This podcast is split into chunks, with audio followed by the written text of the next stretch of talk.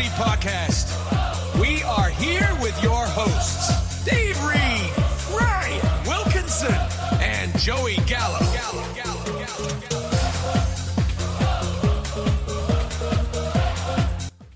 Welcome in to the NSFW Dynasty podcast. We are in episode 11. We got the full crew today. We might have uh, some surprises later. Uh, week six, uh, six is in the books, and uh, you got the whole crew. You got your host, Dave Reed, uh, and my co host, Ryan Wilkinson, and Joey Gallo. Hey everyone. guys. Yeah, good uh good pod last week, guys, and uh happy to be back on for this week's. That's right. Uh, as I mentioned, got a lot to go through. Uh, we're going to try to jam pack this pot in. Hopefully, it's not too long, but it might be a bit of a marathon. Uh, but we got our weekly awards, we got our power rankings, and as I mentioned, potentially special guests with a new segment. But with that being said, I'm going to jump right in. Uh, this past week, uh, quite a lot of injuries. That was one of the themes uh, of this of week six. Running through those real quick. Justin Fields sprained his thumb. He is out for week seven. Uh, David Montgomery uh, hurt his ribs. He's probably going to miss a couple weeks. Kyren Williams had his ankle, probably missing a couple weeks. Anthony, Anthony Richardson, quarterback for the Colts, had season-ending uh, shoulder injury. Uh, Christian McCaffrey has an oblique. We're not sure if he's going to play Monday night yet. Uh, probably won't miss more than just a week, but and he might play Monday, but we'll see. Deebo, similar situation with his shoulder. Tannehill had a high ankle sprain. They're on bye, but may miss some weeks after that. Uh, not that he was giving you much anyway, but uh, it's good to note. It, I don't think the offense improves with him out. Uh, Devonta Smith, uh, just keep an eye on. He missed practice yesterday on Wednesday with a hamstring. He was upgraded today on Thursday, but something to keep an eye on. Jimmy Garoppolo had his back. He's out this week. We'll see if he misses multiple weeks. And Trevor Lawrence did hurt his knee, but he's currently playing right now as we are recording during Thursday Night Football. Uh, looks decent, but per usual, not throwing touchdowns. ETN stealing them all. Um, but what uh, what of those injuries stick out to you guys? Who you think are the most impactful? Yeah, the only one that really hurts, I think, is Kyren Williams. He uh, was having a great season. I thought it was just more of a sprained ankle. Maybe he'd miss a week, but uh, it was said that he was spotted with a cast on today and had to use a scooter to get around. So it sounds like he might be out for a while, which hurts. And then uh, Anthony Richardson, I just you know feel bad for someone that goes down for the season um, that early in their career. Yeah, for me, I mean, I know it's kind of been a, a running a running joke, but the fact that Team Scott Rapisati has his two quarterbacks, Tannehill and Jimmy G, both on this list, and uh, the theme that, as was in the draft season, preseason, early season of of uh, his team's quarterback troubles, seem to continue, unfortunately. But yeah, outside of that, we'll see what happens um, with the Kyren Williams situation. Um, they're saying through the bye, which gives him four weeks. I don't love the thought of uh, him needing to be in a cast, but we'll see. We'll see what they what what happens with the opportunity there in, in his absence. Yeah, and uh, I mean Monty also hurts me a little bit. He was uh, looking like a top twelve, and I still think will be a top twelve when he's back. But it was just nice seeing him get all that work and build that momentum. So it kind of stinks to see uh, him get injured. And Fields, that one I think actually could be most impactful because his uh, the thing with him is he wasn't able to throw or pass the ball. Then for a couple weeks, it looks like he could pass the ball. And DJ DJ Moore was big, and this is uh, his thumb. It was sprained or dislocated in the game uh, on his throwing hand. So we'll see how that impacts him rest of the season. Um, the other theme on the week was uh, some underdogs were coming up big, which in surprise performances, some of that meant that some of the studs that you on your fantasy have maybe underperformed or other teams or more so their defensive units stepped up. So uh, the Jets ended up being the Eagles, uh, which we've all been saying the Eagles haven't looked as strong, and the Jets D stepped up. Uh, weird to see Zach Wilson beat Justin uh, beat Jalen Hurts, but so be it. The Browns with a backup quarterback beat the 49ers, uh, so both undefeated teams went down, and the Giants almost beat the Bills, but not quite because we're the Giants. Um, but moving forward, we're going to get try to get through the spot. We're going to jump into our weekly awards. So, with that being said, we're going to jump into the first award. As you know, it each week we do the Smash Williams Award, and uh, why don't Joe you kick us off with this one? Yeah, so I'm I wouldn't say this guy actually smashed, but I want to give him I wanted to bring his name up with some recognition, and I'm going to go with Cooper Kupp, who appears to look great, appears to look like he's picking up right where he left off with his chemistry with Matt Stafford. Um, there was a lot of conversation um, about whether his the injury, the missed time due to the injury, and Puka Nacua getting so involved in his absence would have an impact once Kupp came back. Um, and there were even worries in the preseason. I had worries as an owner in the preseason about how competitive of a team the Rams were going to be and if Matt Stafford himself could stay healthy. But the team's looking good. Stafford's looking good.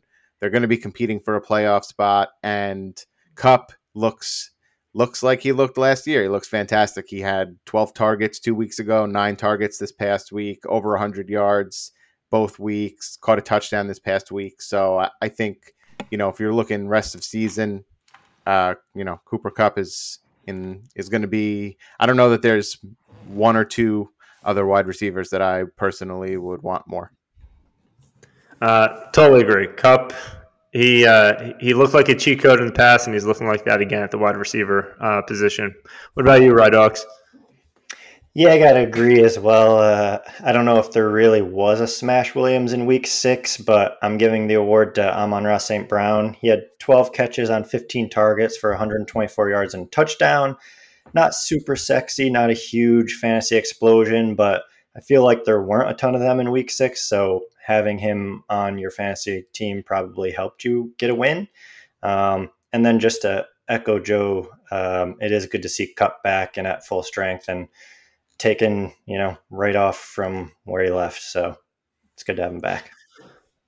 Love the song God, but I don't I don't know what you mean. No uh, Smash Williams because my boy uh, Raheem Mostert, the RB one of the week, was certainly smashing, and like maybe it's because he's an old player, not as sexy, uh, especially at 31 years at the RB position.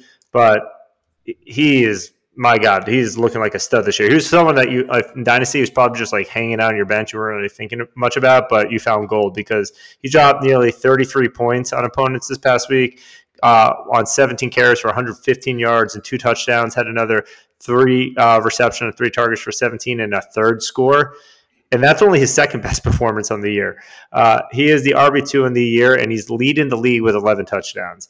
He he may have won the He's All That award, which we'll get into for this week. Now, in a previous week, because you weren't expecting this out of him, but he is a bona fide stud this year. Um, if you're a rebuilding team and you happen to have him on your roster, you make sure you cash in and get that.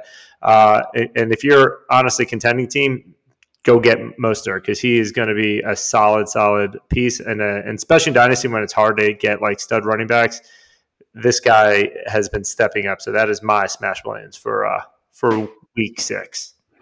It's expected from him. That's why it's uh, that's why it's not a smash. Now it's expected. Uh, yeah, he's dominating. You have CMC, and then Mostert is like literally the next guy you can count on. It's pretty crazy.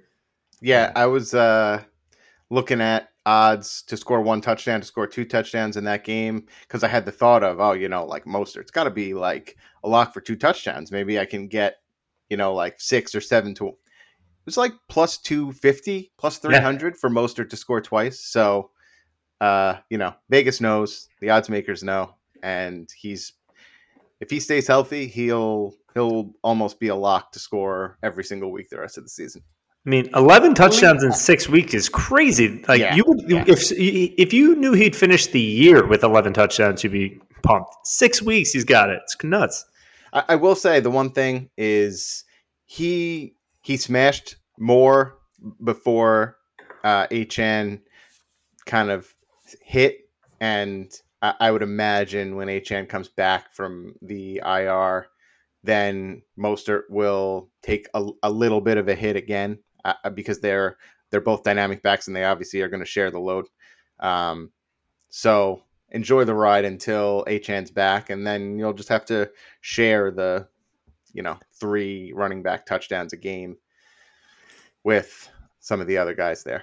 Yeah, rather than a, a top three back, you have a top 10, 12 back. Yeah. Like, yeah, like you're, you're not, he's taking a step back, but you're not, he's not like disappearing. Um, I think they're both, I think before Achane went, Achane went down, I think they were the number like three and four running back on the year at that point, which embarrassment of riches in, in Miami. Um, but moving down to the He's All That award, I'll jump in, keeping uh, the running back theme going. Uh, Isaiah Pacheco is getting my He's All That award. Um, and not because this this week he didn't have like a wow stat line, but it was just another rock solid performance. He went 16 carries for 62 yards, but six receptions on six targets for 36 yards. He was the RB 14 this week, and he's also the RB 14 on the season. Uh, again, this is someone, if you were playing Dynasty last year, maybe you drafted in the third or fourth round in rookie draft. Uh, he was a seventh rounder in the NFL draft, bird on the depth chart, uh, but he just keeps getting better. And you, even if you saw what he did last year, you still didn't feel confident about his like future prospects uh, or job security. But now it's like I, I, feel very confident. Like the the Chiefs believe in him. They have they have been saying that since like he was a rookie, and he just keeps validating that bet that they made on him. Um, and honestly, like before too, like even your uh, your highest ceiling expectation for him was probably a low to mid RB two because he was just like a first and second down back but he's getting way more carries than you thought. But he's also getting receptions now. As I mentioned, six targets this past week. That used to be the McKinnon role, and they're giving more of that to Pacheco. So I wanted to give a call because he's looking like an RB one, where he's going to get you probably at least 12 week, uh, points per week and has the potential to get more every single week. So Isaiah Pacheco is my he's all that. Yeah, most most opportunities in that offense by far, which is a little surprising, but he's uh, he looks great and he's getting 20 25 touches a game, which is phenomenal. Awesome. That's amazing. Yeah. It's like Kyren Williams, right? Yeah. what about you, Rye? Yeah, so I also went with a running back. Um, also, a little bit, you know, kind of based on volume. He wasn't on an NFL team to start the season, but uh, I gave my he's all that to Kareem Hunt. He had 12 carries for 47 yards and a touchdown, and three catches for 24 yards in week six. I could see him being real solid the rest of the season if he continues to get double digit touches. Ford still had more carries and looks like the better back, but it's close, and we know Hunt has performed in the past. So um, he is dealing with a little injury, so who knows how that affects him going forward. But he may actually be productive if things work out in Cleveland. And that's someone that you really didn't know if you were going to get any production out of when the season started. I mean, he may have been in free agency because he didn't have a job for the longest time. So people may actually cut him. Yeah. And now he's getting a, a decent amount of volume. So, um, yeah, who knows? Yeah. So I'm going to go with Dalton Schultz here and uh, going with Dalton because he's someone who uh, you know, when he's got the glasses on or when she's got the glasses on, um, it's like a two out of ten. Like you're not really feeling great about throwing Dalton Schultz into your lineup, especially the way he started the season. But uh, the last couple weeks, he's really kind of been one of the top tight ends out there, and very, very quietly so. Put together three solid weeks. He's got three straight weeks with a touchdown on an offense that's trending up with CJ Stroud at quarterback. He's averaging close to seven targets a week. He's the tight end six on the season. Uh, so I just think that, you know, he he's probably uh, top six, seven, eight tight end for the rest of the for the rest of the year, and somebody who you're going to want to, if you have him, get him in your lineup every week, especially while he's hot. So you know, I think uh, I think Dalton Schultz in a disgusting tight end landscape is if you have him right now, you're pretty happy. The craziest thing to me about the Texans is going to the season, you thought Dameon Pierce was the only offensive piece you wanted to own. And now he's the only piece you do not want to own in that offense. I feel like it's yeah. been completely flipped. Yeah. They have a lot of explosive guys. And yeah. In the, and, in... and, Stroud can get him the ball, which is yeah. great. Yeah. Why don't you keep it going, too, with your uh, Doug Flutie Hail Mary Award? Yeah, so the Hail Mary Award this week, I'm, I'm going with Brandin Cooks. and I don't have Brandin Cooks anywhere. Uh, he was actually offered, t- ironically, like two different people offered me Brandin Cooks in trades over the past week. So I got to looking closer into his numbers, and they are disgusting. I kind of had the thought of like, how is it possible that this guy is even on rosters right now? Um, the ink on his eulogy was just about dry. and then this week he showed up. Uh, he was huge on Monday Night Football, put forth his best effort of the season, made some big catches, caught a touchdown. Um, so if you started Brandin Cooks, it was certainly a hail mary, and also steal no, with that. yeah, there's no possible way that you were expecting what you got. Um, I still have absolutely no confidence starting him the rest of the way. I think that he's uh, probably the fourth priority in terms of targets. They're still giving Michael Gallup a million targets, even though he can't catch the ball. Yeah, uh, yeah, but he's, he's he's just getting back to into shape. Don't say that. I'm trying to trade him. but if you started Brandin Cooks this week, it, it certainly was a hail mary, and uh, it came through. Yeah, uh, he also took a couple targets away from uh, CeeDee Lamb, which I just needed just one more catch, literally four yards, one catch, anything to win my matchup against Ryan. But alas, did not happen. Yeah. But with with that being said, Ryan, why don't you talk about someone else who played on Monday night? Yeah, so I, I went a little bit of league specific here. Um, although Josh Palmer probably didn't help many teams win their week, I gave him the Doug Flutie Hail Mary Award because he did help Team Adam Cohen take down Team What's Under the Towel by 0.16 points. Uh, you know, Adam needed exactly eight points from him, and that's exactly what he went out and got. Four catches for 60 yards. No Nothing more, no less. About. Nothing to write home about except a victory for Team Adam. Yeah, uh, I was watching that too because I I realized like my game was going to come down to the wire, and then I saw uh, Harrison and Dan with Adam and Katz's game, and I like as bad as I thought, I was like theirs was worse. Uh, especially uh, Dan, uh, Dan, and Harry just watched it for anyone who wasn't paying attention. Keenan Allen uh, was on the other side of that for uh, Dan and Harry, and so it was like Palmer versus Keenan the whole game. And at the very end, Keenan gets a catch for five yards to take the matchup. This is the very end. There's less than like um, 90 seconds left but there was a defensive hold, I believe. Oh no, in uh, offsides, legal some, man downfield. Uh, legal man down. So, no, but it was on the oh, defense. On the defense. Yeah, so yeah. the Chargers could have uh, declined it and had second and third, or accepted and go first and fifth, and they accepted it, erasing that catch that would have won the game for Dan and Harry. So that that was brutal. So I'm I'm very devastated, but uh, at the same time, like yeah, it's only the second worst loss in that week. Um, could have been worse. Uh, I digress. Uh, for my uh, my Doug Flutie Hail Mary Award, I'm giving it to Rashid Shaheed, uh, who was the wide receiver six on the week. And he, if you don't know who who Shaheed is, he's the wide receiver three for the Saints. Probably like the fourth target after Kamara. He's in year two. He was an undrafted free agent last year, but you did see some flashes last year. He's got a lot of speed, uh, a lot of go routes, but he he would have like the long touchdowns. And this past week, he only had two catches on six targets, but he made those two catches count. He had one that went for 51 yards, another one that went for 34 and a touchdown. Um, he was even actually using the run game. He had two r- rushes for 18 yards, and the the Saints know that he is a weapon that they want to get the ball in his hands because he's electric.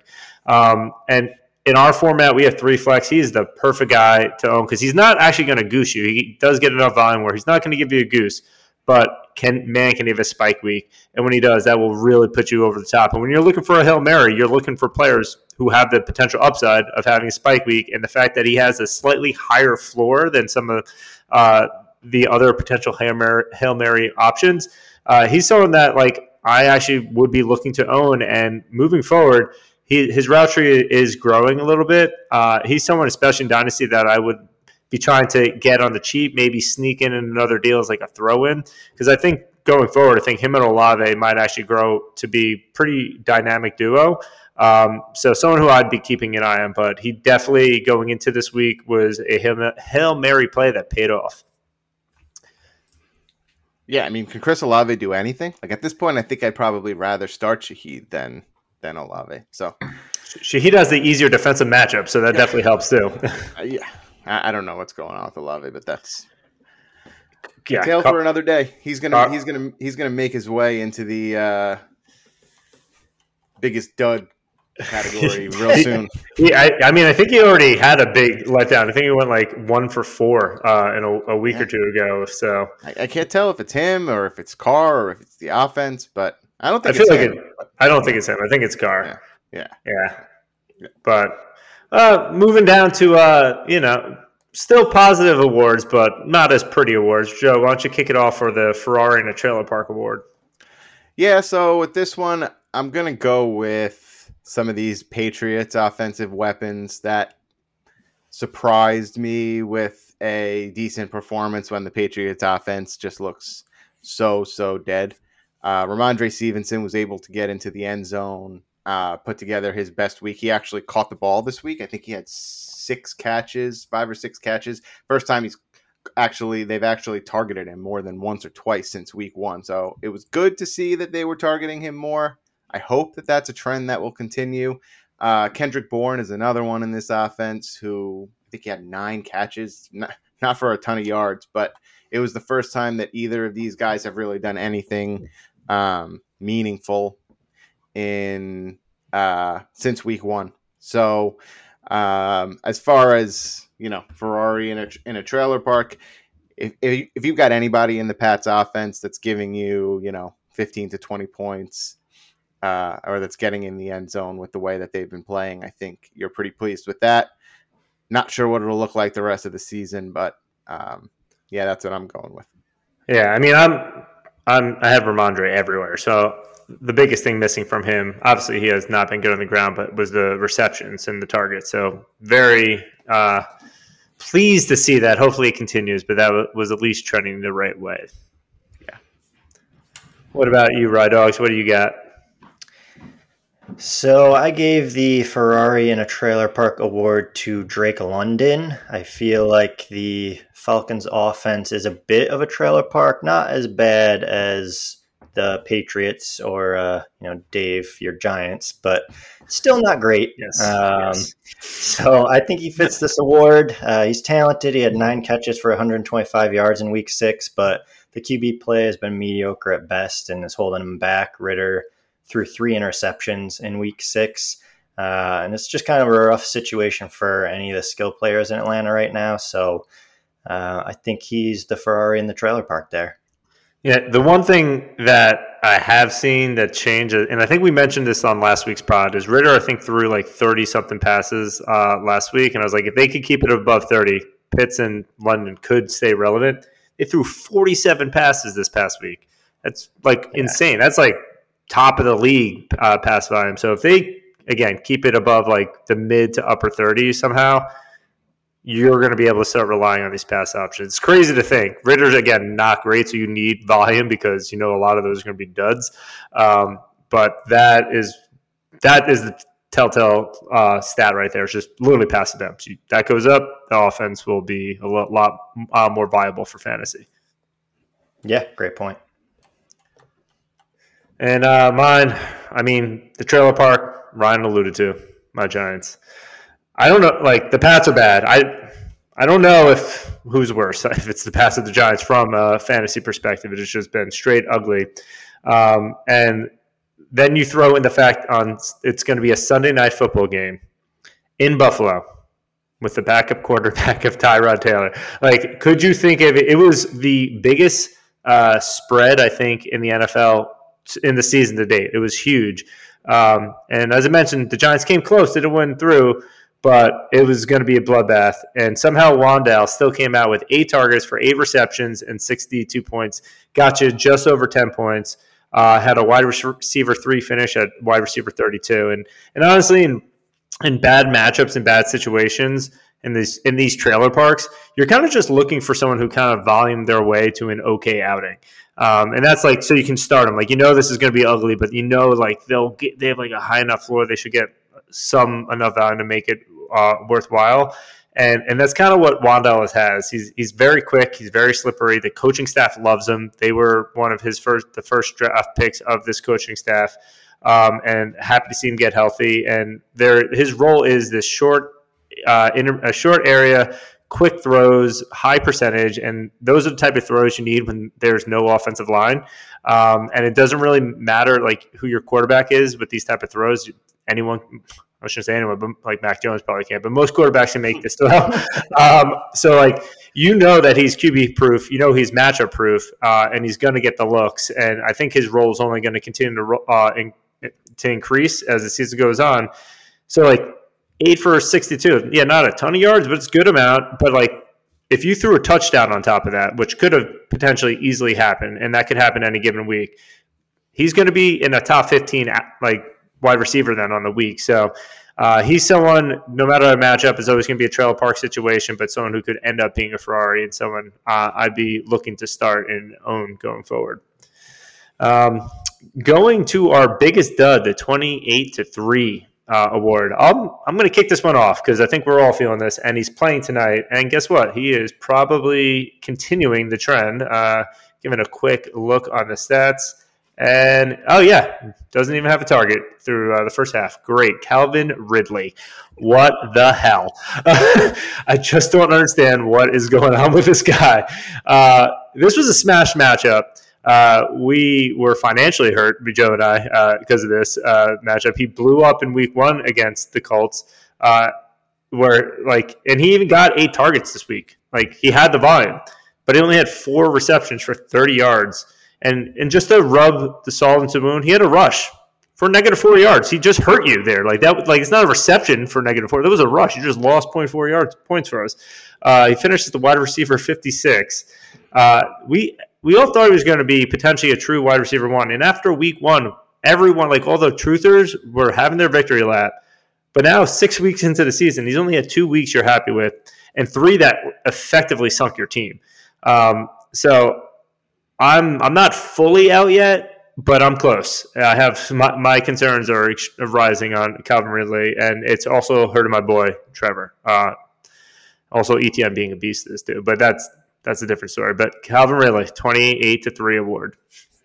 The lack of consistency really is what what hurts. Is with the whole offense, it they're they're so hit or miss. The passing game and some of it comes back to you know ETN's been running the ball very well, so they've been kind of leaning on him. But you know Lawrence is hot and cold, and there are times where you see Ridley get you know targeted four out of five passes, and then he doesn't get looked at again the rest of the game.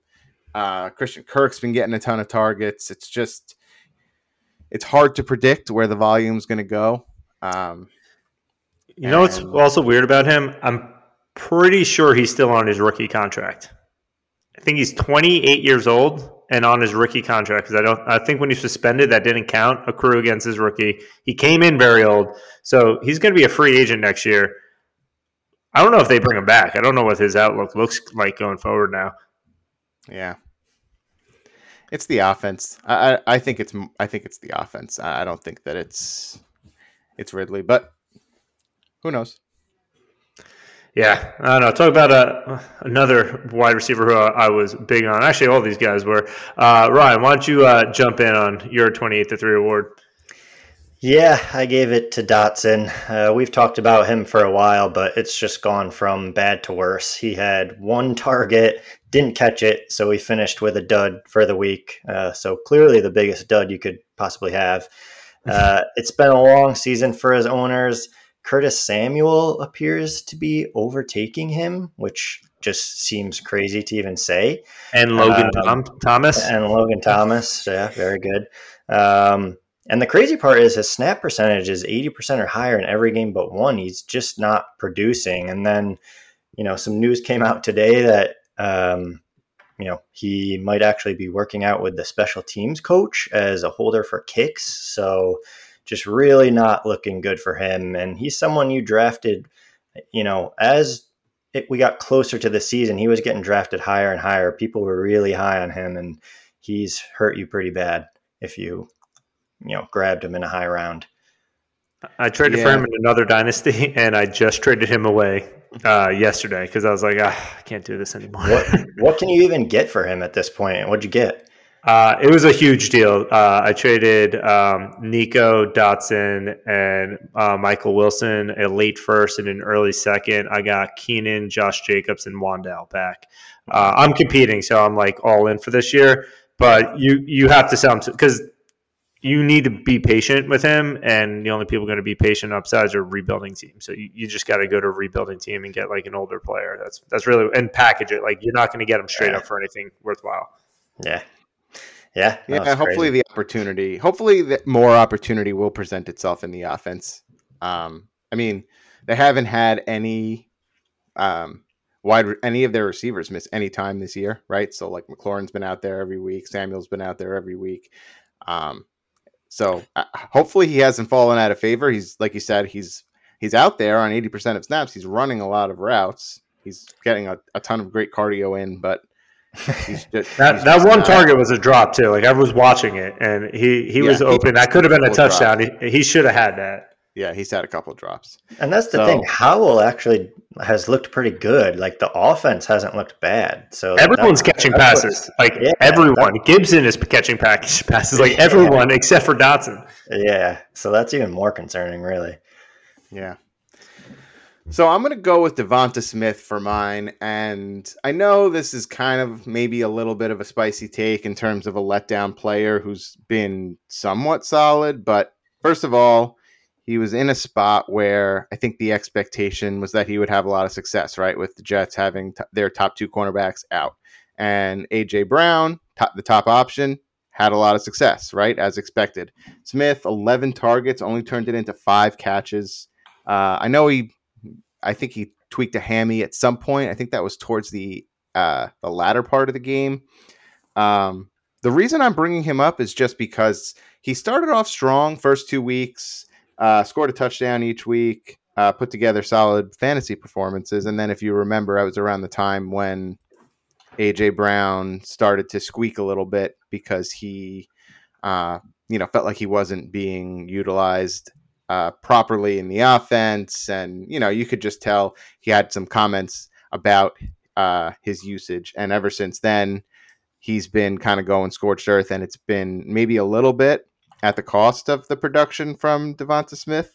Uh, last four weeks in half PPR, 4.8, 11.3, 1.1, and then 6.9 this last week. So definitely not the output that you're hoping for from him and uh, I I think uh, uh, as an asset, as like a, a redraft um, asset for this season, he's he's overall you're probably feeling pretty let down. Uh, let's see, wide receiver 32 on the year. Uh, in an offense that's that's scoring points and alongside AJ Brown, who's doing AJ Brown things. Uh, you know, I in where I own Devonta Smith, I I'm feeling let down. Yeah, I mean, I I did trade him away. I'm very deep in that uh, position in that league, but I played against them to the team I traded him to, and I was getting worried and came out feeling all right. And like now, I'm because I've been laser focused because when you trade a player away, you almost like focus on them more than the players on your own team. Yep. Um, and watching that game too, I'm like, I'm actually feeling pretty good about the trade I made because I actually don't know if I'd want him. I, I got Barkley back. We'll see. Hopefully he stays healthy. But I was like, I don't feel like I lost that much now. Yeah, I would agree. Uh, moving down to our last award, this is the just you're not that guy. Uh, this is someone who is just so bad and has been so bad that I think our opinions of this player are just straight up changing that he might just think. So, uh, Joe, you have my favorite because uh, been we, you and I for sure have been banging the drum on how bad this guy was for the beginning of this pod. So why don't you jump in?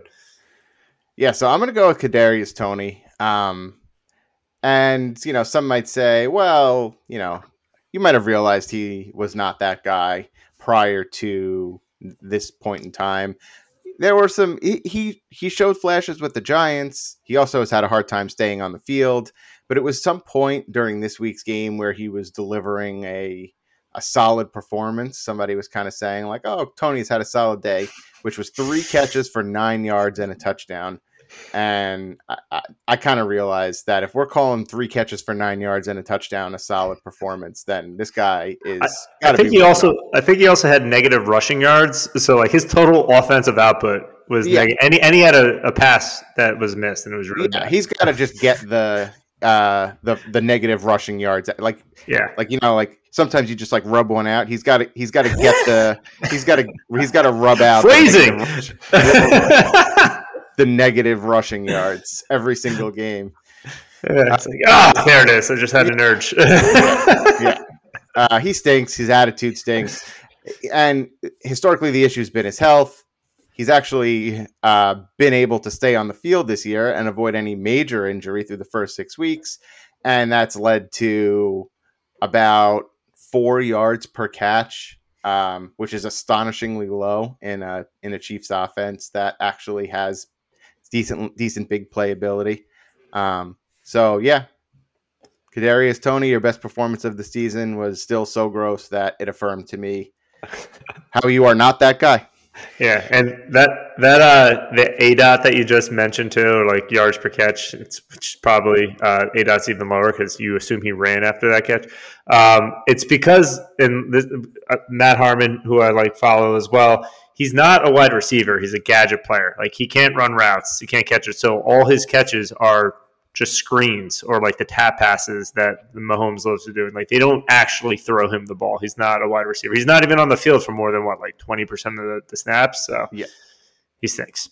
Um, Ryan, I know you own him, so I'm sorry for leaning in on Yeah. that. No, no, he definitely stinks. It's been brutal, brutal owning him. Uh, I was pumped that he got a touchdown just so I could say he did something. But like Joe said, when you're celebrating that, you know that shows how bad he actually is. So He got a touchdown and had seven points. yeah, yeah, that was bad. Uh, Ryan, why don't you, uh, you know, put some Yeah. dirt on someone else and make you feel better? Yeah, so I'm giving Mac Jones the week off, although you know, he, he deserves it, though. he really doesn't deserve it because he scored. No, he deserves the award points. again. Yeah, Yeah, yeah, he, he still has. we might change it to the. We might change this award to the Mac Jones Award. I, I think we need like a lower award to give him because he has negative fantasy points through the last three weeks. He's the starting quarterback of a, an NFL team. But anyways, uh, I gave Imagine that. Leave your spot open. You would have been better for three weeks if you just Three weeks? no one. It's insane. Uh, makes you- So maybe I makes you rethink- Jones. Makes you rethink the uh, uh, the rules of like start a lineup. You have to start. It's like I don't want to start Mac Jones. He's gonna hurt me. Well, Don't make me throw him in. Don't make me lose. Um, but no, but I actually went with Dameon Pierce. Dave, you mentioned him a little bit earlier. Uh, he had 13 carries for 34 yards in week six. He's RB number 24 on the season. He's only had two games with more than 10 points, and those games were 13 points and 11 points. He was drafted relatively high. He was expected to be the lead back, but Singletary is starting to outplay him a little bit. Singletary had 12 carries for 58 yards in week six.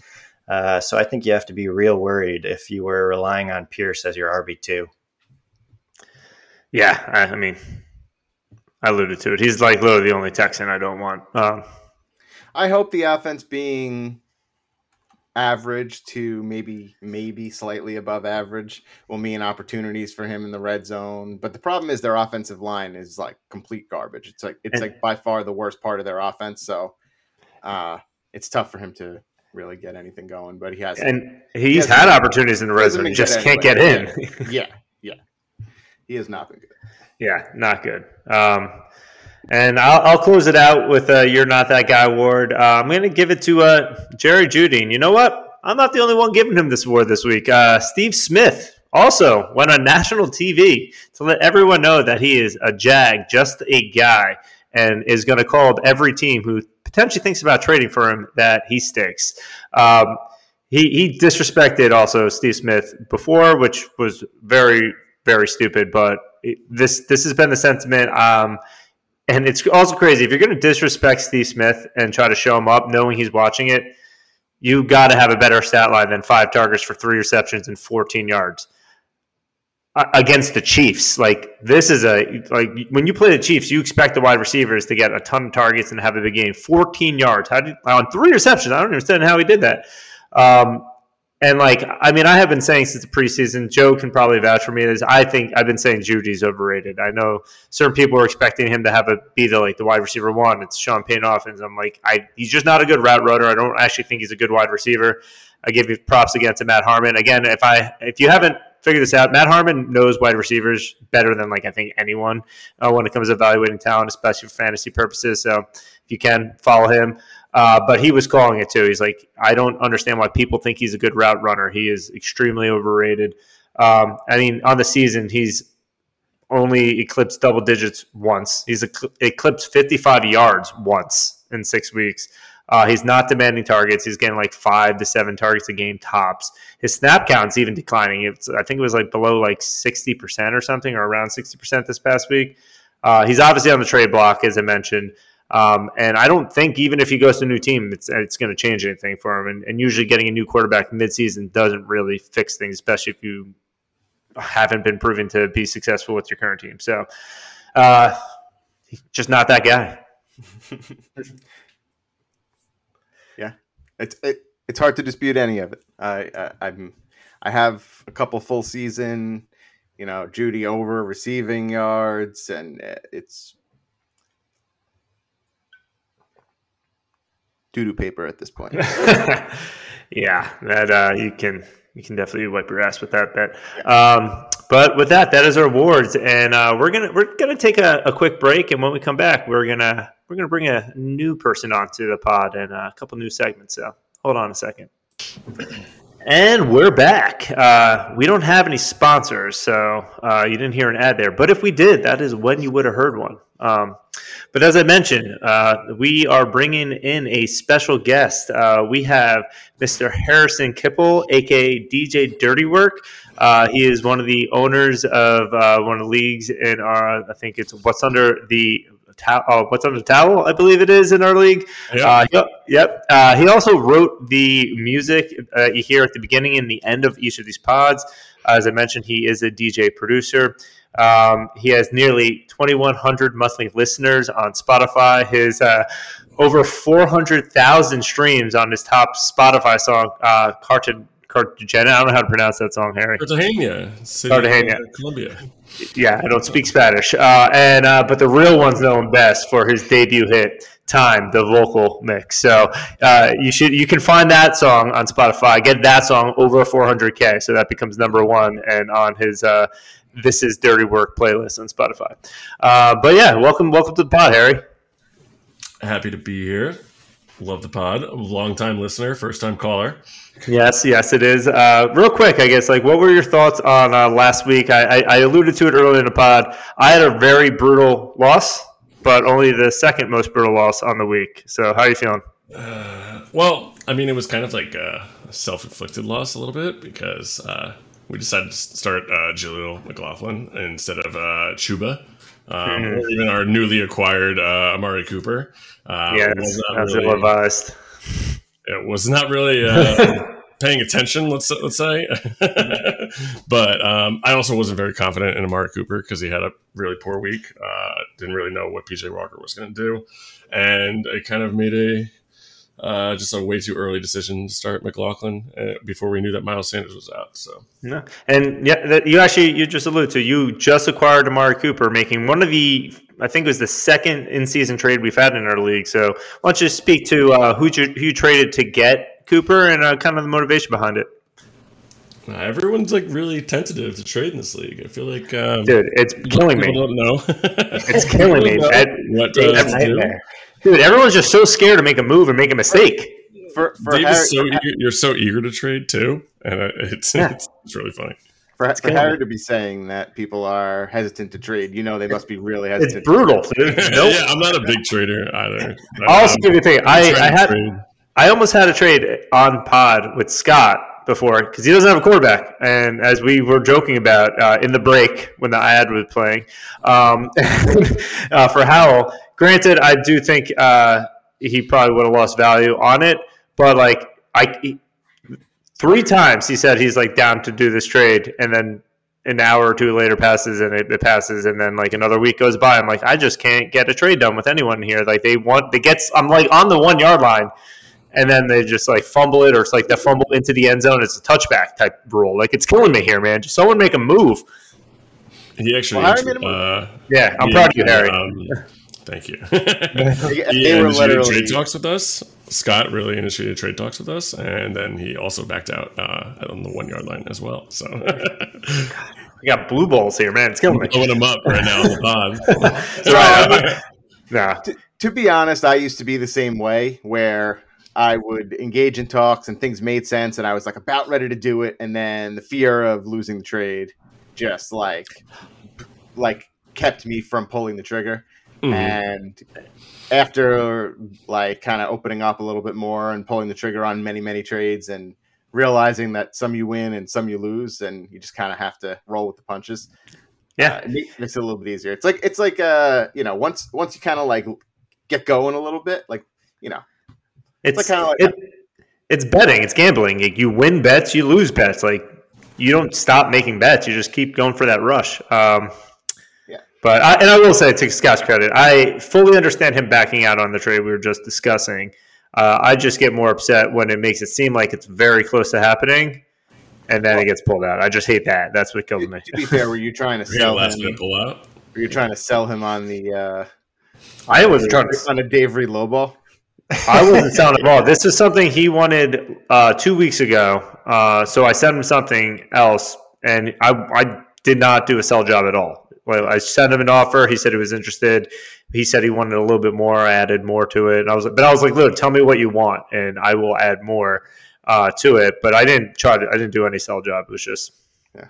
yeah. So I've I've backed off of that. I'm not trying to because especially I, I'm I'm not trying to swindle anyone, especially because this is our first year in this dynasty. I'm not trying to like pull one over on anyone. Not that I think I can that often, because everyone, anytime I send a trade offer, everyone thinks I'm trying to pull one over on. So like I have, I have to like severely swindling, overpay. I, I have to overpay to get any trade in this league. And even when I No. send offers that overpay, people still think I'm trying to pull one over.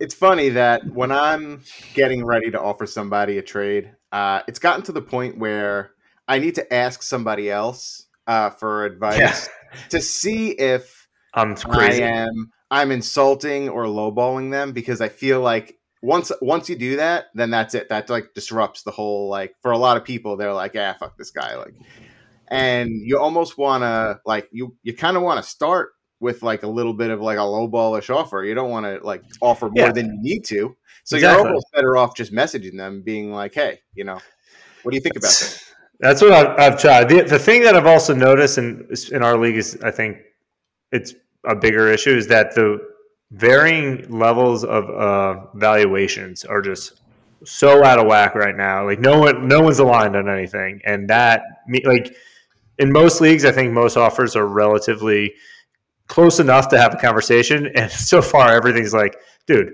what is it? I'm like, how am I that off? Like, what, what do I have to do to get closer? I don't think I'm that off right now. It's, it's just the People who uh, too. be more, more near their phones too, because I feel like I message someone for about a trade and I get a response three days later, like uh, or I know. red. Like, what, I was like- you guys doing over there? it is Sunday and the players are playing. We can't trade right now. Uh, I know your but- jobs aren't that busy. Come on. uh, I know. Seriously, we got plenty of time.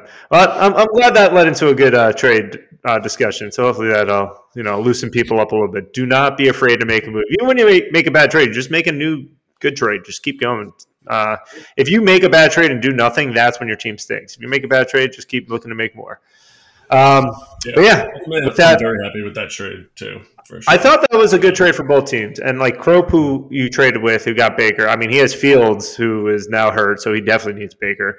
And Baker's obviously stunk last week, but he's serviceable. Like in, right now, like he's got good weapons. I I wouldn't count on him long term potentially, but you don't know. He's as a QB two, like especially with bye weeks coming up, not the worst option. Yeah, and I'm also like pretty happy to pair Amari with Watson over the next couple of years too, because Amari's only 29. I don't know how how old is Watson. 28. Yeah, so they'll be together for a while. How, how long is Watson's contract? Forever and and fully guaranteed. Yeah, so, so they'll probably be together for a while, as long as he doesn't uh, just uh, a lot of get into any trouble again with the towels. You know what else? weird- It, You know what else is brown? Doo doo, which is what Watson is. There's some there's some there's some funky shit Monday. going on with his his current injury. I, I don't Yeah. know. My my uh shit detector. He might play on Sunday. It says he's going kind to of play on like Sunday. going off a little bit. You know, like I just he's he had a quote where it was like, um, I don't know, like it could be any day now. It could be I could be back in like a day. It could be back in two weeks. Like what the fuck is he doing? Like what's going Who going talks on? like that? Yeah, like it, it was a really really bizarre quote. So I, I don't know. Well, he's clearly not a guy that knows what to say to people. sure. If anyone would know, it'd be him. Oh man, are you gonna put your clothes on? I don't know. I could do it now. I could do it a whole week from now. I'm not sure yet. oh, this is not a family pod. It's NSFW. In case you couldn't tell. Um, anyway, I'm glad that was a good discussion. I uh, do want to jump into uh, the league things real quick. Uh, give a quick update on our high-low scoring. Um, so this week, the weekly high was Matt and Dan Brzezinski with 153 points, and the low, our very own Joey Gallo with 89. But still, no one has gone as low as Ryan and Sean did week one with 63. Uh, it's very It's fun because every week, every every week, like no one cares about their matchup first. It's like get to 64 and then worry about your matchup. is Yeah. how I kind of view every week. I loved Canales' comment that he crossed crossed 64. His team was still projected for like 100 points at that Oh. at that point, Yeah. but uh, I still think it's coming. You know, I was looking this week. Scott doesn't even have a quarterback to start, so uh, Yeah. he, he could be giving us a run for our money. We'll see. Yeah, especially if CMC doesn't play, uh, then it's can get hairy. I'm I'm not gonna lie, I'm not loving my chances to not have it this week, but we'll see. I'm just like decimated by injuries and now bye week, so we'll see. And and the top score still held by Cropes uh, with his uh, week five score of 185. So quick update there. Um, but now, we, since we're six weeks in, we have a lot of more data than we had at the beginning of the season, which was the last time we had our power rankings update. Um, so, figured it'd be a good time to kind of give a quick update on where we think all the ta- uh, teams are landing. Granted, me, Ryan, Joe, all kind of go about different ways that we kind of do our rankings. For me, um, it's not mathematical like Joe does, but I do a little bit of mix of current year and future outlook. Uh, I think Joe does a similar mindset, but with uh, a little bit more math behind it. And Ryan, I think, leans a lot more towards the in season power rankings. But with that, I'll jump in first. Uh, so my power rankings are with uh, top team. I got uh, Matt and Dan Brzezinski. Uh, I think they're just a powerhouse uh, for the current year and going on. Adam and Cats have actually jumped up to the number two spot, uh, and they've been rising since my first power rankings. They were I had them in like the bottom, I think four in each ranking, and just keep increasing them. There's not much further for them to increase at this point. They're at number two. Crope has increased as well. He's at number three. I actually think current year he's the favorite. Uh, only reason I don't have him uh, in the top two is just his quarterback situation is not as uh, sound as the others, and he does have a little bit of an older roster. At number four, jumped up was Mike Caffer, Mike Williams.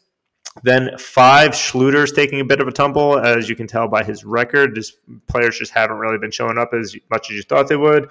Uh, this one might shock people because he doesn't have quarterbacks, but I actually shot Scott up to six because his non-quarterback roster is just so strong to me. Like he is, he's had some big weeks already, and if he wanted to solve that quarterback situation, he has the assets that I think he could get some pretty strong. Like if you uh, if you went traded CMC, you could get like the world for CMC, even his dynasty. Like you, he has some like hot like Cooper Kupp, Breece Hall. Like he's got players that are like truly, truly like next level that no one else can compete with. He trades one of those and could probably solve his quarterback situation. So he has to make a move to make this happen. But I think just based on value, I think he's very strong. Um, then at uh, starting uh, Ryan Tannehill in his uh, who's who's on bye. uh, no, he literally he has no quarterback this week, and this is not exaggeration. There is no one to start, and and potentially next week either because Tannehill is also probably going to miss, and maybe Jimmy G. Um, number seven, I got Ryan and Sean jumping up. Uh, their quarterback combo has been stepping up. Kyren was someone who was really pushing them up, but he's actually going to be out a couple weeks. But they have enough pieces. Terry's been stepping up, so I've been pretty impressed with their team. Uh, still think there's some work to do, but they also have two firsts, which is the other reason I give them the, uh, the leg up. Uh, most teams don't have multiple firsts. I think Ryan, I think you need to make a move and use those first to get some players uh, to compete because I think if you use them to get like a couple good players that are uh, maybe older vets that can produce. I think you guys can compete this year. Um, I have myself at eight still. Um, I dropped from six from my last ranking. I've been decimated by injuries. Not everyone's season long, but it's going to make it tougher, in my opinion, to be a playoff team this year because of all the injuries. But I do have a lot of youth and upside that I'm excited about. But uh, it's hard to say that the injuries haven't uh, had a significant impact to my roster. Um, next, I have. Uh, our very own Harry right here and DaCosta. Um, they, I don't love their quarterbacks. Uh, I think Bryce looks terrible, and Geno's taking step back in Watson, but they're not bad. They're they're they're better than Scott uh, quarterbacks. Um, the wide receivers are they have elite current year in Keenan. I think they have a couple young elite guys right now, but they're not elite in the current year. Quarterback is atrocious after Jacobs, uh, and Andrews is great, but in general, I think there are some moves that still be need, need to be made there, but I think they're middle of the pack current year, and then there's some potential next year, but still some work to be done there. But I could see them going either direction. Then at ten, I got Joey. Um, I mean, after Bijan, running back's a little rough. Uh, quarterback's rough. Uh, wide receivers have been uh, solid. Uh, Meyers and Evans have stepped up. Those have been some diamonds that he, he found there.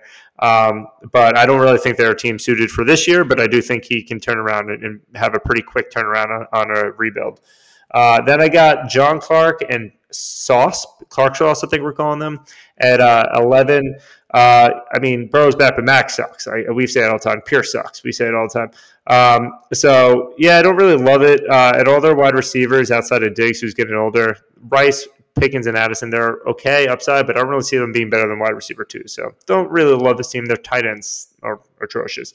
And bottom, Canals. Uh, he's got two first. He hit on Puka. Herbert and Aiyuk are solid, but uh, this is the risk in, uh, that you see in Dynasty. You get so excited about youth and young talent and a lot of times they don't become what you want, like Dotson and Burks. And when that happens, your team can effectively crumble. You go in the season thinking you're going to be straight, so strong, but if they don't have proven track records, it can really fall underneath, from underneath you. So he has tumbled nine spots to my bottom spot. But those are my rankings. What about you, Joe?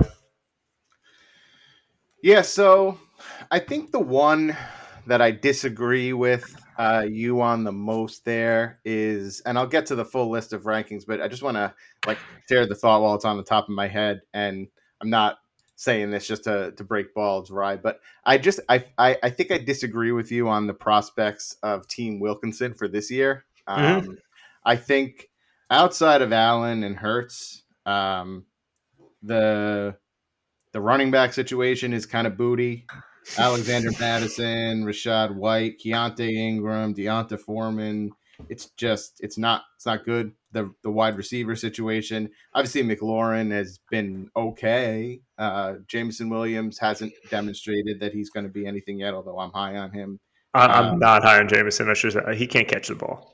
Guys, yeah, Mike Williams is out for the season. Kyren Williams is out for the next four weeks. Like if if it was me, I would be clutching on to those first round picks and not letting them go because you have yeah. a situation where you have Josh Allen and Jalen Hurts, and if you can draft good players with those uh, with those two firsts, maybe you kind of like do like a little bit of an active rebuild. But I I don't think that this you'll be competing this. So yeah. I'll. Uh, and that's I'll just quickly.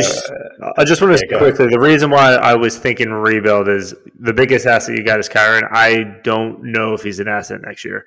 Uh, so and he he's coming back this year. And Rise, yeah, I, I might honestly look to to to move him in another league where I'm like on the verge of competing, and I have Kyren. I'm like, mm, the the second I like realize that I'm not competing, I, I want to move him because yeah, I, it, I, agree completely. Yeah, like that. That was my thought. I and may, maybe I'm not sure what you can get for him right now, just because he is hurt. You might have to wait a couple weeks, but he is coming back. Brian is three and three. Uh, but if you package those first and a couple other picks. Granted, you're selling out for the future. You're not going to have picks going forward. I think you have you could get like one or two higher end, got maybe not like elite guys, but there's some old vets that can like you get like a you're not gonna get feeling from pro, but like there's other older players, and I don't want to talk about players on my team because it seems like I'm trying to sell for them, but like hypothetically, like a Hopkins or a Lockett, those are two guys. Someone like that I think if you you don't need straight first for those guys, I think you could get a couple of those guys on it, and you would have enough to compete. But I, I also agree, like that that is a risk, and if that doesn't pay off, then you're kind of screwed, and you don't have a lot to look forward to after this year. Yeah, and it's funny to hear you guys kind of talk about the two extremes because we honestly have been right in the middle. Like we were leaning way more towards Joe, where we definitely wanted to hang on to the two firsts, and we were kind of throwing this year away and we were assuming we'd be rebuilding a little bit, but then we do keep winning and we're three and three and we've had like two or three really high weeks. So we're like, maybe we shouldn't sell out yet and kind of see if we can pull off a couple more wins. And then, you know, if we make it into the playoffs or it gets close to playoffs, maybe we do sell the first. So it's funny to hear both sides because we've kind of been going back and forth as well. But right now, I think we're leaning more towards hanging on to the first because, especially with the Kyren Williams injury now, I, I don't see us doing too well the next couple of weeks, but we'll see. You know who needs a running back? Harrison. Sell to him. and we know he's down to trade now, so. Yeah. Very down to trade. So you're not getting a first for Kyren Williams, though. Yeah, but he's got wide receivers. Just go for it. Oh man! All right, I'll blow through my rankings pretty quickly. In the top position is Team Team Crope Dog. Um, in the second position is Team uh, Rosinski. In the third position, Team Adam Cohen. So I think those were the top three for Dave as well, mm-hmm. just in a little bit of a different order. Um, and to be fair, the the margin between uh, Dan's team and Team Cohen is razor razor thin um, mm-hmm. basically have them as equivalents. So um, those are my top three. Um, in fourth position, um, Mike Dexter is a god. In fifth position is actually Dave's team. Um, Let's go. And the reason why, uh, you know, I, uh, as we were talking about this in, uh, I guess you want to call it pre-production, um, I kind of very professional here. I kind of said to myself, like, ah, maybe I have Dave's team ranked a little bit too high, but he is he is pretty decimated by injury, and he's had hits this year with Richardson, who looks like he's going to be a valuable asset uh, in the future with Achane. So I think the future is looking bright for Dave's team, uh, but obviously this year he's in some trouble. Uh, yep. Coming up next, uh, team. Come Schluter. get my bets, guys. Yeah, uh, yeah. Well, I was I was about to put mine up for for offers too, but we'll wait until yeah uh, the seller of my rankings. uh, coming up six, Team Schluter. Seventh, Team Rapisati. And again, I mean, like, so Dave referenced this earlier, but we kind of like I have like a, a very very loose numerical way that I that I kind of like quantify or that I calculate rankings and I, I, kind of assign like a score from one to 10 at each position group. And for the current year, Team Scott is uh, a five at the quarterback position and a 9.5 at running back, a nine at wide receiver, an 8.5 at tight end. Um, so it's really just the quarterback where uh, that's kind of holding uh, that team back right now. Uh, coming up next, Team What's Under the Towel.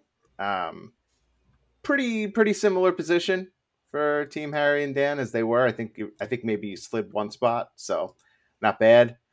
Uh, just ahead of Team Wilkinson Brothers, who uh, they're basically the opposite of Team Rapisati, where their quarterback is a ten, and then their running back is six, wide receiver six and a half, tight end six and a half. To be to be to be totally honest, um, there's not really much that I love on the roster aside aside from uh, aside from the quarterback position. So I turn think, it down. I think down. I think rebuild is the, the issue though is like who are you going to sell? yeah, that's the thing. Uh, well, uh, we talked about Kyren, right? So that's definitely one. Um, Madison could be a sell, to be honest. Like, uh, how much long term value does Madison have? Madison You- has value this year for sure, but like, so I, I, should phrase it different. What are you going to get for these players? Is there like yes, I think there's players you should sell. I just don't know what value you're going to get for them. uh, What, I you're not getting more than a maybe a late second for Madison. I feel like at this point.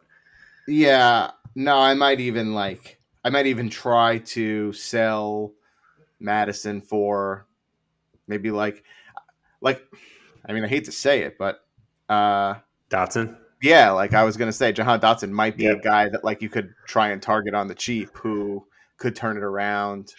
Um, Unfortunately, Chris is a rebuilding team, so you're not going for Dotson. Yeah. But that I agree. That's the, That's type, the of player I go. Right, yeah, right, I right. Who you could get for cheap. Um, not you wouldn't have to uh, give up any of the first round picks for. Um, you know, you could move seconds and thirds, and guys like Madison and you know maybe Rachaad White and guys that could that could actually help a contender this year. You could maybe even get somebody to take Darius Toney off your hands. That would be a huge win. If anyone wants him, he's available. he will, Um, Ryan will take a fifth for him. Yeah. We'll take a sixth, and that doesn't if it seems like I have a negative perspective of uh, Team Wilkinson, uh, they come in ninth, and my own team is in the cellar at 12. We'll get there. Uh, coming in 10th, Team Clark. Um, 11th, Team Canelos. We obviously talked about how some of his younger, high upside guys just didn't really hit. Some of them didn't hit. Some of them, Treylon Burks's been hurt. Yeah, I, I still think he's got an opportunity there. yeah I, again like he he's not he's somebody who you know again like Canellis is in a similar situation so it might be tough but he's another guy who like I otherwise would be targeting um, and then my team bringing up the rear and it's a similar sitch where uh, I I'm I'm there's not really long term outlook or security at all at the quarterback position right like Stafford and Russ could both potentially you know, be out of the league, not starting, hurt, benched um, by next year. And that leaves me with just Kyler Murray. And my running back situation outside of Bijan Robinson is gross. Uh, Dallas Goedert's been a disappointment. Um, the wide receiver position is strong. And I and like to Dave's point, right? Like Dobbs has been a pleasant surprise. Jakobi Meyers has been a pleasant surprise. Um, but uh, it's I personally am not excited about my prospects of competing this year, obviously, and I'll I'll probably be looking to move some of my veteran guys uh, for younger, more upside guys. So if anybody is uh, on the market, then reach out. Really, we said power rankings, but this is just Joe and I's uh, uh, like marketing for our teams to come get assets. please, Yeah, no, please I mean, stop. overall, the the kind of like what I meant to highlight, the big riser was Team Crope uh, from the initial rankings up from fifth to first. And I mean, obviously, Team Canelos dropped pretty substantially down to 11th, and my own team dropped pretty substantially as well. Well, my own team, I didn't have ranked pretty high. Quarterback was always an issue. And unfortunately, in a super flex league, if your quarterback is uh, room is not solidified, then you're in some shit. That is true, unless you somehow have CMC Kupp and Breece, but uh, they'll figure it out. Um, yeah, but with that, uh, we're gonna move to uh, you know the the main event of our power rankings. I like to call it uh, the Ryan's roast ranking. So, uh, Ryan, uh, why don't you take it away?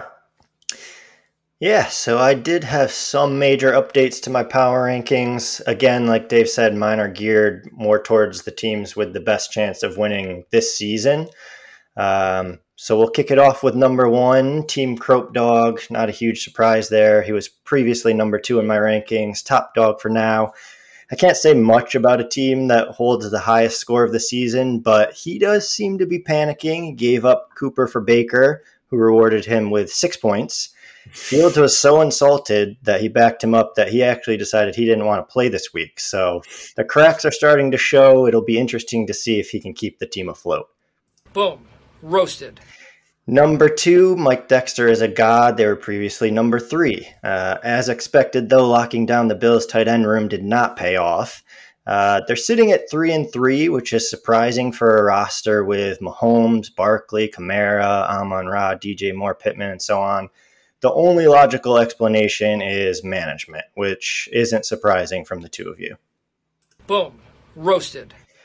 Number three, I have Dan's team. They were previously number one, still at the top, uh, but this team was supposed to be anchored by running backs, and it turns out the real strength is their QBs. There are obviously no Allen and Hurts, but Tua and Goff are sitting at three and five on the year, which is real solid. You have to wonder if they'll have any running backs come playoff time, though. Chubb left when he found out Dan's team was actually run by a guy named Matt Gibbs was so confused on who's running the show that he pulled a hammy. Henry's so fed up that he's giving carries to a rookie, and Taylor held out for so long he's now splitting carries with Zack Moss. Boom. Roasted. Number four, I have Team Adam Cohen, previously number seven. I don't have confidence in ranking this team number four, but you have the best record of the entire league at five and one, so who am I to judge? Uh, Stroud has played his way to QB number 13 on the year, and that is by far the best QB on your roster. The combination of Daniel Jones and Kenny Pickett has been so bad, it's a miracle you're not one and five. If winning by 0.16 points in week six tells us anything, it's that you're hanging on by a thread. And I don't have any confidence in a team led by a rookie uh, without Justin Jefferson. Boom. Roasted. Team Schluter, uh, pretty big rise up from number nine to number five. Uh, Team Schluter has 853 points against, the most in the league. Boom. Roasted. not, not, much else to say there. uh, coming in at number six, I actually have our guest here. Uh, what's under the towel? They were previously number four. You traded away your best QB, though, in Baker Mayfield. Uh, so now you have to ride with Zach Wilson and Geno Smith. It's an interesting strategy that we're pretty sure won't pay off. Uh, and I heard Harrison was going to create a website for the team, but they couldn't string three W's together. Oh, Number seven, I have myself, Wilkinson, finishing co, moved up a little bit. Uh, we had a content roasting. What the hell? All three of them. um, you know, Team Wilkinson, we had a horrific week one, but our team has rebounded nicely, crushing Dave's hopes and dreams with a 0.38 victory in week six. No one knows if our team will score 50 points or 200 points, including us. Boom. Roasted. Number eight, we got Team Scott Rapizzotti, previously number 12, so uh, must feel pretty good to get out of the basement here the return of Kupp was a huge return of hope for your team. If CMC can stay healthy, I could see a playoff push late in the season. Unfortunately, that's a huge if. We don't call CMC a crescent roll for nothing. Boom. Roasted. Number nine, I actually have Diamond Dogs here. Joe uh, did move down my rankings, but not all the way to the bottom like he moved himself. So, uh, you know, who would have thought mentioning Taylor Swift last time would mean she'd take over the NFL? Uh, and while I'd say that's a good thing for us, it is. I think we uh, we kind of led that charge of the takeover there. That's right. We were uh, ahead. Yeah. But uh, I would say most NFL fans are not as happy as Joe might be. Uh, I do think your team is better than your two and four record, but you know you'll have to stop relying solely on Ja'Marr Chase. He's proven he can't handle it. Boom roasted. Very busy shooting on my team. Uh, Michael Thomas just scored a touchdown, so You're gonna need it. Uh, number ten, I have Clark it up. Uh, now Clark Sauce, I believe, but uh, previously number eleven. They're sitting at four and two. I'm sure it's a shock to see they only moved up one spot in my rankings, but uh, I don't have confidence that this team makes the playoffs. In week seven, it looks like they're starting Mac Jones and an RB in the Superflex for a projected 89 points. Uh, I almost moved you back down to number 11 after seeing that, but you did beat us, so that has to count for something. And this may be the week you beat us again for the lowest score of the season. Boom. Roasted. Number 11, Hawk Worship, previously Titans drop. Dave, my biggest mover down somehow you are four and two, but as I mentioned earlier, your dreams were crushed in week six, and it may go downhill from here. Uh, so much so that you've completely given up, even though your team is sitting in fifth place. six new guys hit the trade block this week for a total of 15 guys. The panic is obvious. uh, unfortunately for you, though, no one has made an acceptable deal yet, so you might be riding with these guys if they can stay healthy. Anyone? Roasted. And number 12, similar to uh, most people here, Kramerica Industries. Last time I mentioned Kyle Pitts was playing high and seek with fantasy points, and it looks like that has spread to the rest of your team. I actually don't hate your team, and there is some talent there, but with 660 points on the season, there's no way you deserve anything other than the bottom of the rankings. Boom. Roasted. Man, I need some Neosporin for those burns. Ouch. Um, I always love those rankings, though. I'm not gonna lie. Um, but man, is it that obvious that I'm not going to compete this year, Ryan? You know, you're you're throwing six guys up on the trade block. It it seems like you've given up. I had to move you down solely just for your confidence. Getting no bites, um, but we'll see. Uh, well, with that, um, you know what? Let's just jump into the DK lineups. Is there a new segment? Something hopefully I feel better about. Joe and I need this so we can finally start feeling like we have winning teams going forward. Um, so, for the listeners, to give a little update on how this works, we uh, all four of us have created our own DraftKings daily or weekly, whatever you call for fantasy uh, football lineups that we're going to compete in week seven. We're doing the main event. Um, so this means that we each pick a quarterback, two running backs, three wide receivers, tight end, a flex in the defense. I believe this is full point uh, point per reception um, in it. So something to keep in mind. I don't know. Hopefully, my my guests here uh, and, and, co-hosts knew that going in, or maybe they didn't to my benefit. Uh, and we'll find out. But we're going to go through, name our uh, our lineups, and we're going to track our scores. We'll put it in, and I think we're all what paying throwing twenty bucks on the side as well. Winner takes all, and uh, we'll ridicule the loser in the league somehow. We'll we'll keep track of uh, who loses. But for all the guests to join, we're going to do this game. Uh, we'll also keep track on for each guest how many of the hosts. So me, Joe, and Ryan, how many of us you beat? So did you beat all three of us, only two of us, one of us, or none of us? So we'll see how you guys uh, shape up against your other guests that have been on the pod. Any questions, guys? Yeah, no. Just for those who aren't familiar, there's a salary cap situation on the DFS, unlike the DraftKings platform. You probably all know this already, but you have to stay within the cap. You can't just pick any any uh, any guys. So um, yeah, and we're gonna do twenty a week. If there's other guys, if if you know some of you have a higher uh, risk tolerance and you want to throw a little more down, we can make that part of this new weekly segment as well, where we kind of do a little live negotiating of uh, what the wager w- should be.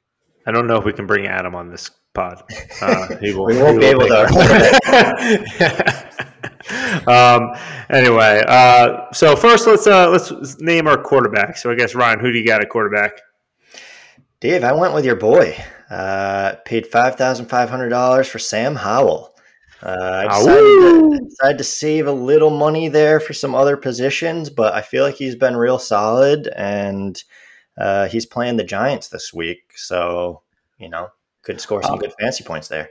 I'll jump in because he's my boy too. You know he's my boy. I also went with Sam Howell for fifty five hundred. So uh, you and I are locked in there. What about you, Joe?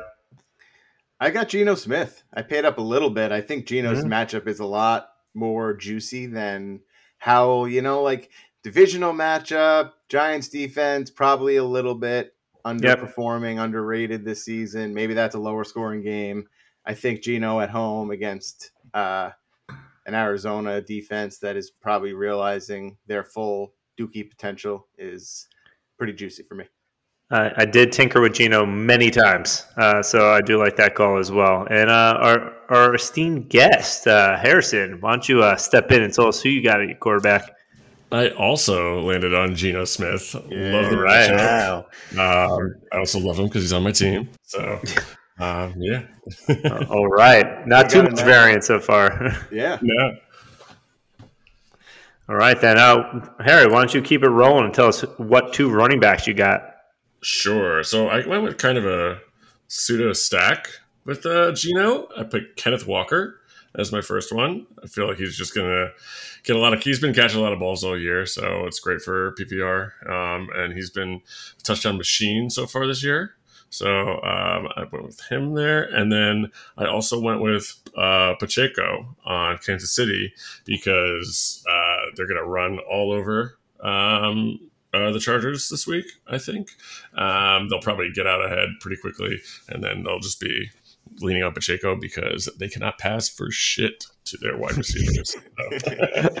Love it. And uh, Joe, how about how about you? Who'd you get? Yeah, so uh, I too went with Kenneth Walker. I think that was a good move, and honestly, it's a similar it's a similar theme, right? Like, I mean, Arizona's defense has been bad. Uh, Seattle's at home. I think Seattle's uh, just a, a, a very good team. I was actually looking earlier this week in the uh, degenerate gambling content for those who care. Um, they are even odds right now to make the playoffs, and I think that's pretty good value because they are, to me, they're a playoff team. Their defense has been good. Uh, their offense started off slow, but they they have a lot of weapons. So I I like uh, Seattle, and I think this is going to be a good week for them. So Kenneth Walker was a pretty easy one.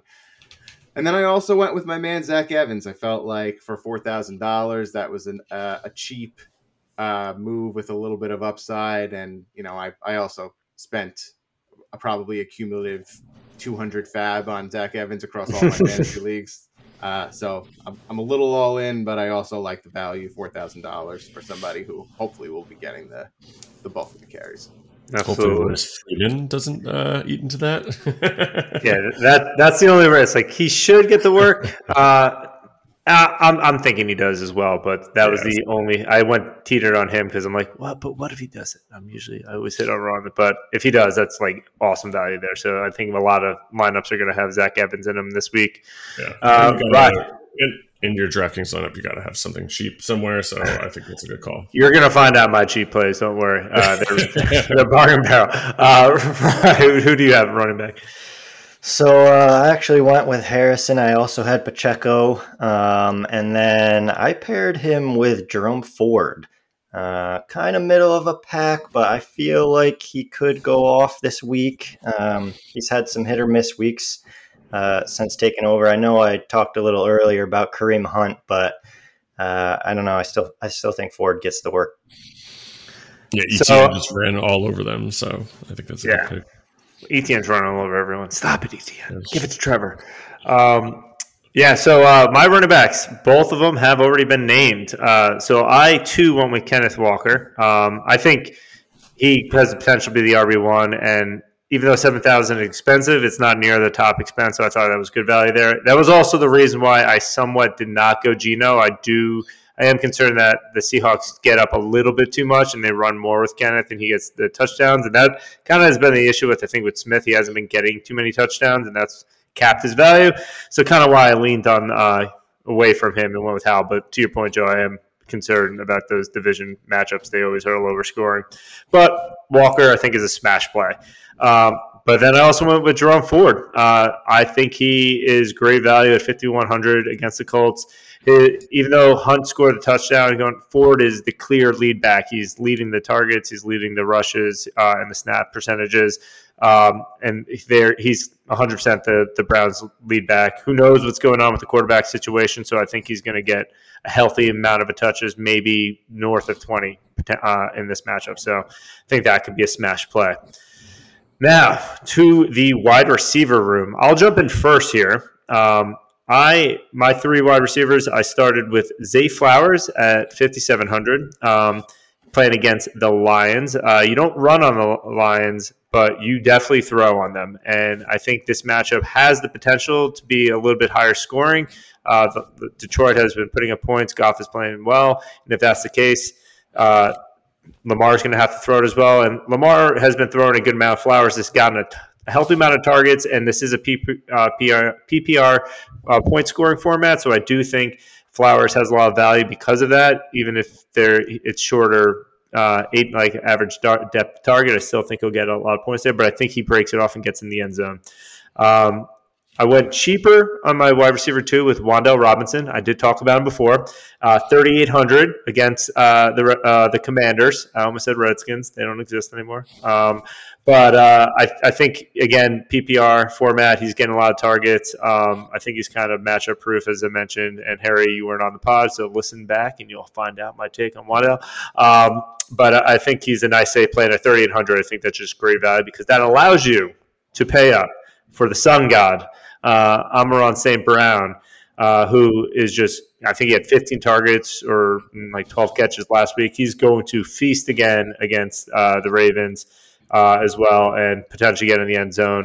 Um, there isn't going to be as much of a run game. Even if they have Gibbs, he's not much of a rusher. So I think they're going to throw a lot in this game. And when they do, it goes to St. Brown. But uh, yeah. yeah. Road, road Jared Goff, though. Road Jared Goff he Goff could be bad and Amon-Ra be good. So it, uh, those are not completely tied, in my opinion. Um, but he was on the road last week, and I think he was like the QB four. Uh, so we'll see. So it could could be changing. I'm I've been I think uh, in the preseason when I did that game of stats. Goff was the guy who I was like, I feel like he's an undervalued quarterback, and so far he's proven it out that way.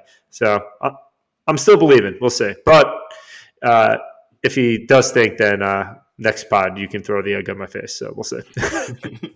uh, but yeah, why don't you jump in? Oh, me? Okay. Um, yeah. So I also went with Zay Flowers too. Um, he just gets like so many targets. It's just like it's going to be a general theme for all the wide receivers I pick. Um, and they're also uh, decently priced too, which allowed me to pay up elsewhere um, for Kenneth Walker and the likes. Um, I also went for uh, Hollywood Brown because he nice. may not get the best targets, but he gets a lot of them. So uh, all it takes is a couple of those to hit, and um, they're going to be down for sure against Seattle. Is my thought. Um, so hopefully he'll be getting the lion's share of those targets. Um, and then didn't have a lot of money left, uh, so I went with discount Cooper Kupp Puka Nacua. Uh, he still gets a lot of targets. He had a drop touchdown last week. Um, so that would be hopefully that is an actual touchdown this week. How much was Puka? 76. 76. Okay. Solid. Yeah.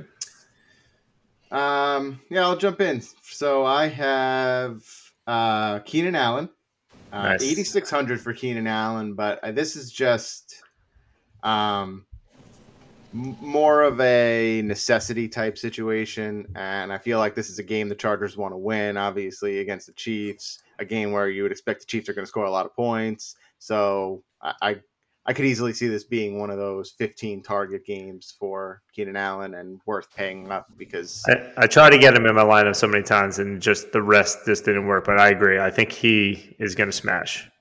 Yeah. So Keenan, uh, then I went DK Metcalf 6800. I know there's a little bit of a, a, little bit of risk here just because you never really know in the Seattle offense like who's going to get the targets, who's going to get the touchdowns. More often than not, it's actually been Tyler Lockett who scores. Uh, Tyler Lockett's dealing. Come get him. Come get him. Tyler, Tyler Lockett's dealing with a hammy this week though, and I I went Geno uh, as the quarterback. So hopefully this will be a big week for uh, for DK Metcalf. And then uh, wide receiver three, 5,100. This might surprise you because I tend to poo poo on this guy quite a bit, but uh, Drake London, who is getting a lot of targets lately. And like uh, we talked about earlier in the pod, Atlanta threw the ball 40 something times last week. It seems like they are uh, opening things up a little bit more for Desmond Ridder, who is atrocious and will definitively throw two interceptions. But as long as Drake London continues to be his number one read, which he clearly is, then I think there's some value there. So I went with Drake London. Yeah, and I was about to say that there was no overlap, but I also went with Drake London. So he was he was one of my my guys. I gave him the Ferrari in a trailer park award as well. I feel like the targets are there, so um, I'm hoping he has a good good week. And then I paid up and actually went for Stefon Diggs. The guy's mm. just been on fire this year. He has one game with less than 20 fantasy points. The only risk there is that they get too far ahead of New England. New England's been so bad, but uh, I think he still gets his points. So I paid up for Stefon Diggs. And then in my third wide receiver slot, I actually went with Jakobi Meyers. Uh, I feel like he's having a pretty good season, and at $6,200, I felt like the value was pretty good. A, a, a lot of faith in Brian Hoyer. I like it. Yeah. He's going to get his targets. Meyers is the, the does run routes that someone like Hoyer would want to throw to, so Yeah, I, I could see that happening actually. is true. Yeah. Um, yeah, I like it. So we're starting to get some variance here, so we won't have a ties across the board. That's good. Um, and then at uh, Ron, for tight end, flex, and defense, who do you have? So tight end, I went with Mark Andrews. Um, didn't want to pay up for Kelce, but I don't know. I just feel like I couldn't trust anyone else there. And they're playing Detroit, who is 29th against tight ends. So I'm hoping he has a big game. Flex is where I really went to bottom of the barrel, and I'm just hoping for him to hit. But uh, I went with Jameson Williams, and I'm just hoping he has, you know, one long touchdown catch. Uh, he was only 3,800, so I felt like, you know, the chance that he has a big game could happen. And then defense, I went with the Buccaneers. They're playing Atlanta. I know I also picked Drake London, but uh, I feel like Atlanta gives up points to defenses, so threw them in there. All right, I dig it. And uh, I, I do love the Andrews move as well. Obviously, I, I went with Zay Flower, so I, I get in the pass passing offense in the Ravens. I think is a smart play this week. What about you, Harry? Uh, for tight end, I went with uh, a guy who also gets a lot of targets. Um, oh my god, I don't know his first name. Uh, Musgrave. Luke, is it Luke Musgrave. Yeah, I just learned about this guy last week. So rookie? Rookie for the Packers. yeah. um, Denver Oh, has oh. a really, really shitty uh, defense against tight ends. So I thought that was really good at 3,300. Uh, that's my bargain of my lineup for sure. Um, again, again, I, I just really like this Seattle Arizona game, and I went with Tyler Lockett. So I've got a double stack going on with Geno. Uh, who knows if that'll be fruitful? Um, hopefully it is. Um, but again, they're going to be tearing up that Arizona uh, defense for sure. And then uh, after last week, after watching um, uh, Big Blue against uh, the Bills, I decided to go with the Giants defense. I think they're better than people think. Um, and also Washington uh, divisional matchup, they'll probably Mhm. be a tight game. Um, and Sam Howell just loves to hold the ball, so hopefully get a couple sacks there. Yeah, I I think that's a smart call. Actually, they, they did look good, even though I do have Howell. Um, doesn't mean both can't score points there, but I, I, he does get sacked and There's a lot of picks from uh, my team this week. I kind of like it. yeah, their, their, their values on DraftKings. Uh, how about you, Joe? Who do you have? Yeah, so I too have Luke Musgrave. Uh, that Denver tight end defense, uh, worst in the league. Uh, any exposure you can really get. I, I, what, I talk about tinkering with the lineup. I really wanted to get Aaron jo- Aaron Jones in there because I think Aaron Jones is going to feast this week too. They've been kind of missing him, and it just feels like the right the right time for them to give him 20 carries and a couple targets. Um, but I like Luke Musgrave. They he does get targets. There's probably going to be scoring in that game, so I thought it was a decent opportunity. In my flex, I went with Hollywood as well. Uh, Mhm. Again, I think that's going to profile as a situation where the Cardinals are going to need to be throwing the ball, and although uh, the clock may have struck midnight on Joshua Dobbs, uh, hopefully he can get some decent volume for me. I think at fifty three hundred dollars, if he gets ten targets in a game where there's a lot of scoring, that's good value. And then uh, I went with the Raiders defense and special teams um, because the guy who's playing quarterback for Chicago, I literally only heard of when they first brought him in last week, and I consume a lot of football content, college and NFL. And this guy Baggett, ba- ba- Baggett, ba- like I don't know, I literally don't know. Is he Uh, French? The, French. the the the ballers were calling him Bilbo Baggett. Yeah, I don't think that's how you pronounce I, I, his name, right? I heard his name pronounced I think it's like differently or something like somewhere that. else. I don't know. Uh, he did not look good when he when they brought him in last week, and Oakland's got a sneaky good pass rush, and I kind Because of Maxx Crosby's like elite. Yeah. He's Yeah. he's very good. Uh, so I think there might be some opportunity for uh, defensive scores in that one. So, yeah, I went with Oakland or Vegas. Uh, I I dig it. Uh, that that game is just going to be atrocious for QB play. uh, but we'll, we'll I, don't, I don't want anything with it. Um, moving for me, uh, tight end. I was not leaving this without Travis Kelce. I was getting Travis Kelce in this lineup. Uh, paid up for eight thousand dollars. He not only is he always the, the highest ranked tight end every week, he almost seemingly always destroys the Chargers. Like every t- matchup. And this is going to be, again, you were predicting a high scoring matchup. I'm expecting a lot of Kelce in this matchup. So I made sure he was a staple in there. Uh, and I think he's going to absolutely smash. Um, but because I paid up for Kelce in my flex, I had to pay down a little bit. Uh, I needed to make sure I got a stack though, Hal. So you think Terry McLaurin, maybe? Can't afford him. Uh, Curtis Samuel, mm, don't really like he maybe Dotson. No, I'm out. I don't know. But the guy who's really the stack is Logan Thomas. I got Logan I Thomas. thought you were gonna go, I thought you were gonna go Dyami Brown. no, not that low. not that poor yet. Uh, Logan Thomas, who honestly is one of the target leaders on the team, uh, even though he's a tight end. And I actually think he has a pretty good chance to get a touchdown against the Giants here. Uh, they do seem to like to throw it to the tight end when they get in the red zone. Uh, and I love those double puntas. So hopefully uh, that happens uh, in the, that matchup. And with my defense, that left me with one of, if not the best defense in the league against Gardner Minshew. I took the Cleveland Browns. I think there is a very, very strong chance they score a ton of points for defense, either from sacks, turnovers, touchdowns. We'll see. But I'm going to be shocked if the Colts score too many points against that D that just shut down the 49ers. Um, but yeah, so that's my lineup. How are you feeling, boys? How are you feeling about your lineups? Who- I think I'm going to win. I'm excited. I think I'm excited to see how it goes. There's just enough uh, overlap, but just en- but just enough uh, kind of random dart throws in there where I think it's going to be fun to follow. And Yeah. was I the only one who played Zach Evans?